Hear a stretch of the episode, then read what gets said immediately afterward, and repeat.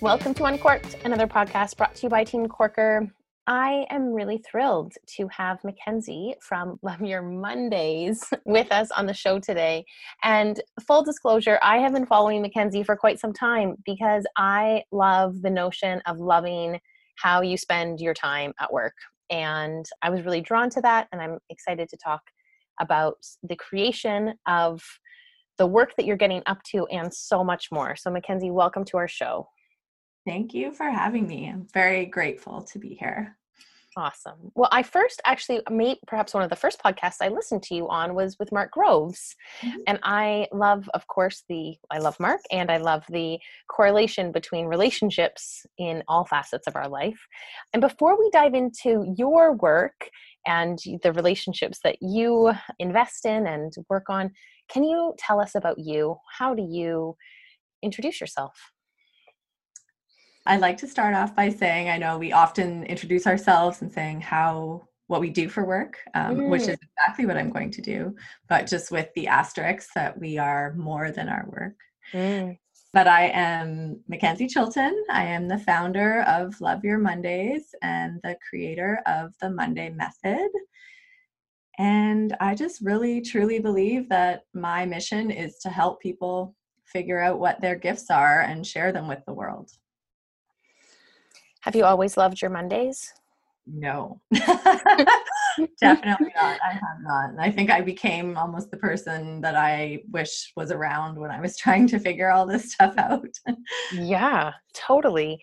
I know that this is a story that you have shared previously, but it does feel important and timely to share the origin of Love Your Mondays. Can you share that with us? Of course. So I went a pretty traditional path. So after high school, went straight to university. wasn't really sure what I wanted to do. I started out in genetics because at the time, Dolly the sheep was very big. that'll date me, I guess, early 2000s. And I was, you know, really excited about innovation and something new and so genetics was what I started out in and quickly realized that you spend a lot of time in the lab when you're doing genetics. And I'm very social, like extrovert people person to the max. So that didn't suit the way I like to work. And I took psychology throughout university. I was always fascinated why people thought things or why people did things so differently than, you know, the way I would have potentially done something. And I was always kind of an observer just through growing up and watching what people were doing. Mm. And then I took a class in forensic psychology. So that is law and psychology, essentially. And I did my master's in domestic violence and mass homicide. Oh so, oh gosh. Like a very happy master's. um, and after graduating i found like literally my dream job and worked as an on-site therapist for people on parole and probation and in pre-trial in the prison system Naturally. So I, yeah, of course. Right? Every little kid wants to do that. Um, so, and I, I actually genuinely do really still think that that was a great job for me. I loved that job. I felt like I was helping people that society had forgotten and I was making a difference in a way. So I worked with medium to high risk violent offenders and somehow just, you know, found that that was my my place. And then I got laid off. Mm. Uh, and so I just found myself after going to school for 8 years and you know found my dream job and then got laid off and the other options were were moving to you know where the maximum prisons are which wasn't on my radar. Mm so I start I found myself starting over again saying like what am I going to do now mm. with my life after all this thing and I just truly felt maybe it's the I'm a, I'm like a reluctant millennial I like to joke so right on the cusp so I I had that in me that I think that we all deserve to spend time at work enjoying our tasks and and making an impact mm. and so I went to a career coach and it was very boring and i did all these standardized tests and it just spit out that i should be a therapist. Mm. so i was like well i already am a therapist. Where do i go from here? And that was the very very beginnings of love your mondays. And i tested on friends at the beginning because i found a lot of people were in that same position that they thought they found their dream job or they went to school or got some training for something and then realized that it wasn't you know the dream that they were sold or the idea that they had in their head but didn't know what the next steps were to take. Right. Well it's a common conversation and it comes up all the time and why one of the reasons i was so excited to speak with you is because as a recruiter i feel like we often get asked about career coaching and what's next and i always joke that a career coach is what you need after a therapist and usually after a good relationship. And that's not totally true. It's just a really big deal. You know, we have relationship counselors and therapists because relationships need work, and so do our careers. And it's like after high school, where do you go for that? And where do you go for it in a meaningful way? And part of it is, you know, what is the work? And the other part of it is who are you in the work? And so I want to yeah. dive into who you are in your work you're a female founder you're a female creator which I think is is incredible. And I love I've I've never met a story of someone getting laid off that I didn't love because right. if we you know now COVID has just completely normalized this, which I think is excellent because mm-hmm. I hate the impact that getting laid off has on people. I just wish that it could be water off a duck's back, you know, onward to the next piece. But it's just not always that easy for people, and I acknowledge that. I want to talk about your journey in creation and you know if i may have since becoming an entrepreneur, have you since loved your Mondays? I was actually talking to my dad like two weeks ago, and I I was having a bad Sunday. Yeah. And then he's like messaged me in the morning on Monday, and he's like, "How are you doing?" And I was like, "Much better." And I think I almost tricked myself just because I say "Love Your Mondays" all the time. That yeah. I I've actually was trying to think. I don't think I've had a bad Monday. Oh. Um, Like one of those things where you know you smile and then it makes you feel happier. Well i've just really been pushing the loving mondays for so long but i mean entrepreneurship as you know if anybody's yeah. uh, been in that world at all it is a lot of work. Yeah. And so there's definitely been times where i've considered like looking for another job or going back and working for the government again but then i really hold that vision of what i what i want for people and what i think i'm really good at bringing out in people. I think i'm quite funny so i try and make things as humorous as possible when we're working together. I i yeah. say that you know career coaching doesn't have to be something super boring. Yeah. And i am a kind of a therapist i guess in still a lot of ways. Yeah. Um, the psychology just can't can't stay out of the work so that really does trickle in. Awesome. Cool cool. I want to know i mean i think it's so it's so wonderful to be able to have a, a candid conversation about this because it's it, it's easy as entrepreneurs to identify when it's easy and when it's not or when it's tough and and that's real. Yet it sounds like you've been able to cope and i think that's the key is it doesn't mean that it's always easy or fun and yet you have found ways to truly love your mondays and i'm wondering what your be it coping sounds like it comes with a negative connotation i, I mean it less about coping and maybe it's like enabling or you know what has supported you? Well i think that's that's the word that immediately popped into my mind is support. I have amazing community. Mm, beautiful so i think like my family has been there you know and i've been cry- crying on the floor being like yeah. this is hard yeah. i have a lot of amazing friends that are also entrepreneurs or yeah. friends you know there to say like you're doing really awesome and i think that's often missed is you know where if you look at social media or whatever you see people putting all these things out and you don't see the back end support mm. that people are getting like i moved home when i first was starting out and yeah. living in my parents' basement. Like that is yeah. support that we don't often see and that's not often shown. Yeah. And I think we need to de-glamorize entrepreneurship. I love it. Oh. But I think that there's a lot of shiny, you know, Instagram perfect visions of it out there. Yeah. Um, and so a lot of people get into it and i think that's great and and one thing in addition to the support is just being so clear on my vision and snapping myself back out of that kind of spiraling negative mindset that can happen. Yeah. Be like, nope, you're helping people, you're doing good. Yeah. Just this one thing out, whatever it is. Absolutely. I I feel you. I hear you. I mm-hmm. often think being an entrepreneur is the hardest way to pay your rent or pay your mortgage. And I know for myself, I couldn't imagine life any other way.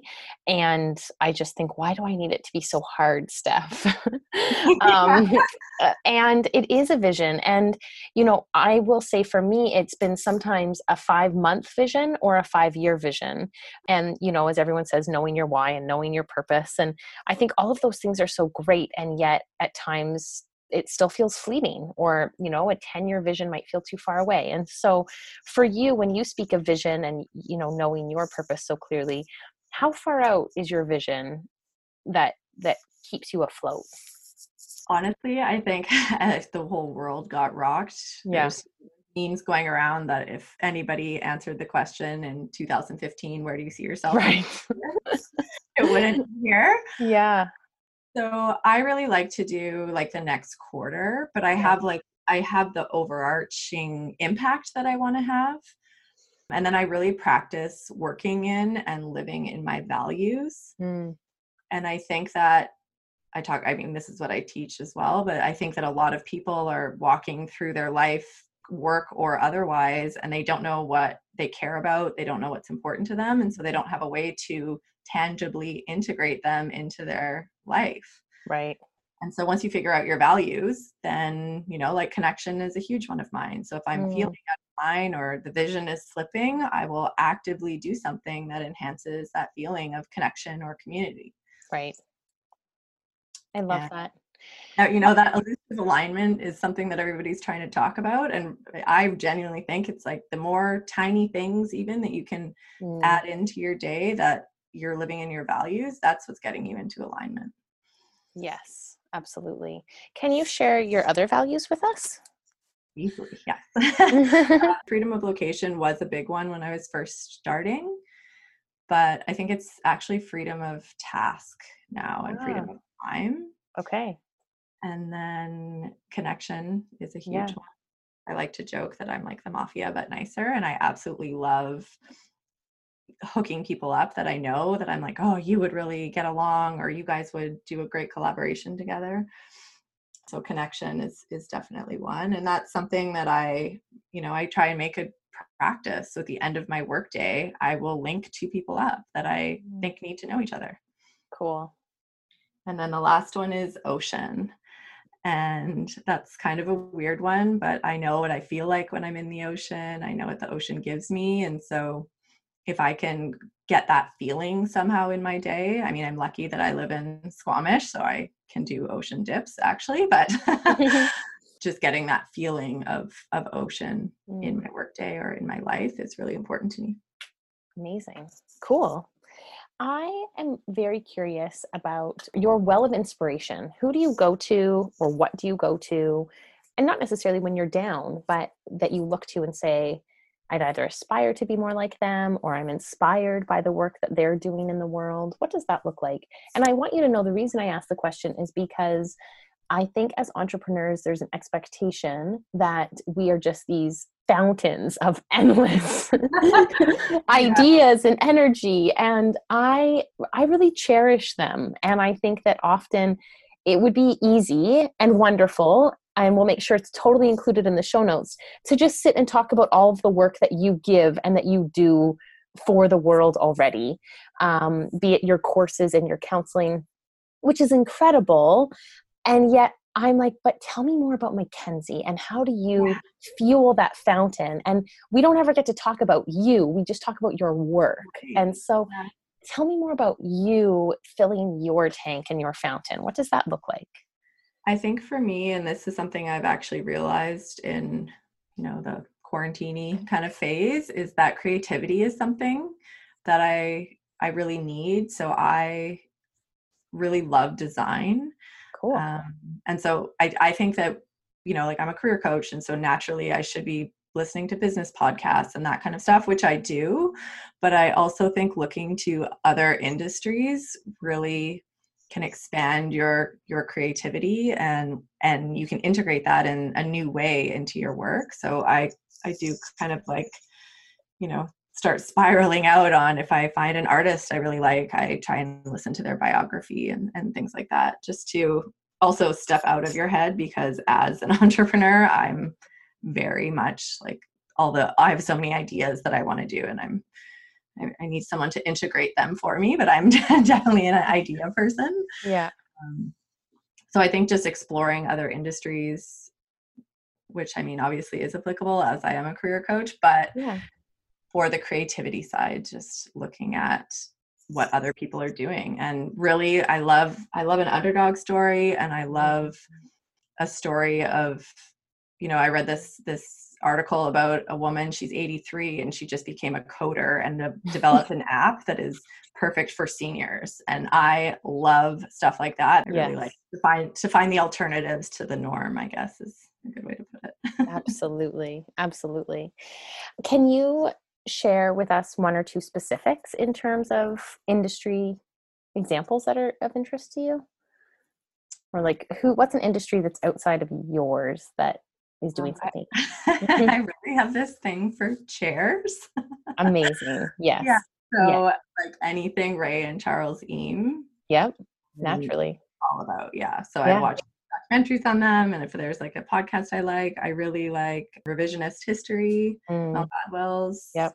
podcast and like you said like you heard me on create the love but yeah. i listen to mark Groves podcast because i think it is so applicable and people take things like that right and they apply it to their romantic relationships but mm-hmm. i'm like mm-hmm. like your bosses should be listening to this absolutely know? oh totally yeah so yeah i love that and what about I mean, uh, you said Mark Groves, so I want to ask about boundaries because when I think of Mark Groves, I think of mm-hmm. boundaries. And I'm curious around the boundaries that you have for your life in in in not scheduling entrepreneurship but it's you know like let's be honest we both live in the sea to sky corridor and it's like it's mushroom season and when is the time to go mushroom hunting and when is the time to go to work quote unquote right. and when is the time to turn on or turn off? And i ask because again it's like it's not the myth. Being an entrepreneur you're never off. You're always on. It's just a matter of in what capacity? It's like where's the dial? It's never turned off. It might just be on low. The burner's on low. Right. Um, that is such a good analogy. I actually love that. Turn to low. Well i think if you're not an entrepreneur you can identify an on or an off switch.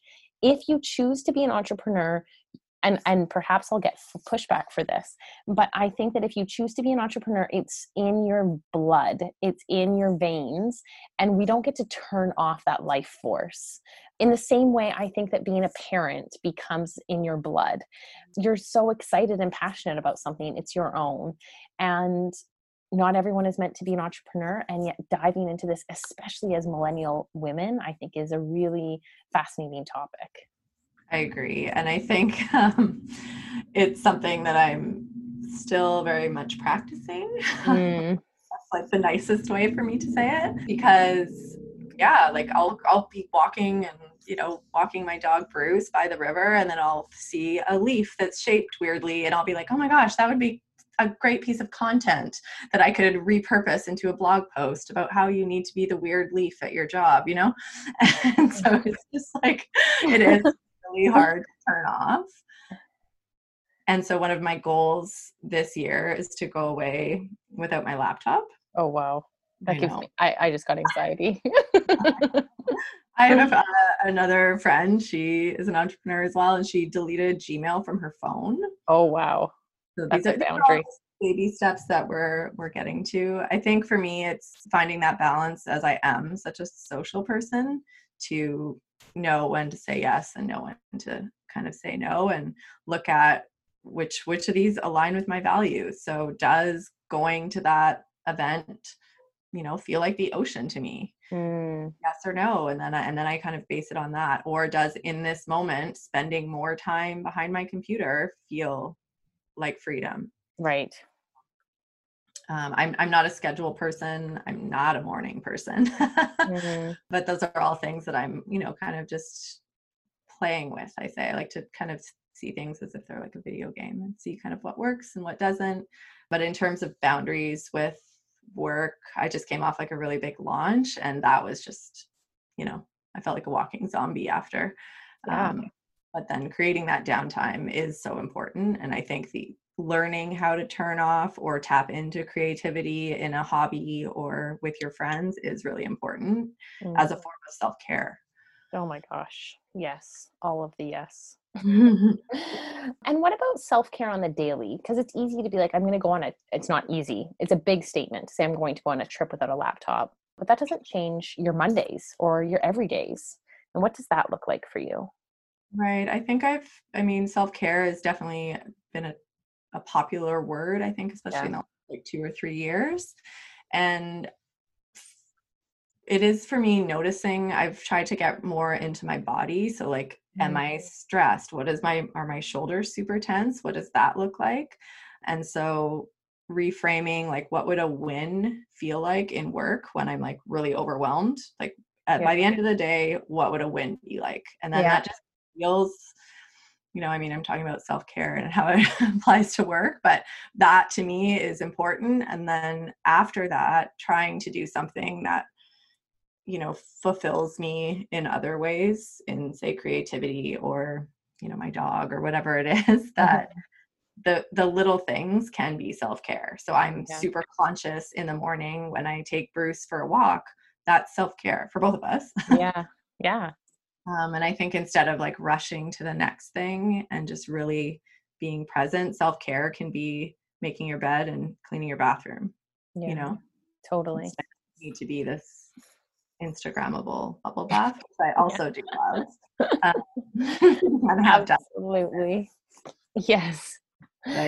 the term self care, you can, you know, it is just, it is taking care of self and that's leaning on your community and cleaning your space and you know those things that are often deemed as chores i think focusing on those as like something that you're going to be thankful for later and care yeah. for yourself in that moment yeah totally um, you mentioned cele- well, launches, which equal celebration for me, mm-hmm. and I love knowing how entrepreneurs celebrate. What does that look like for you?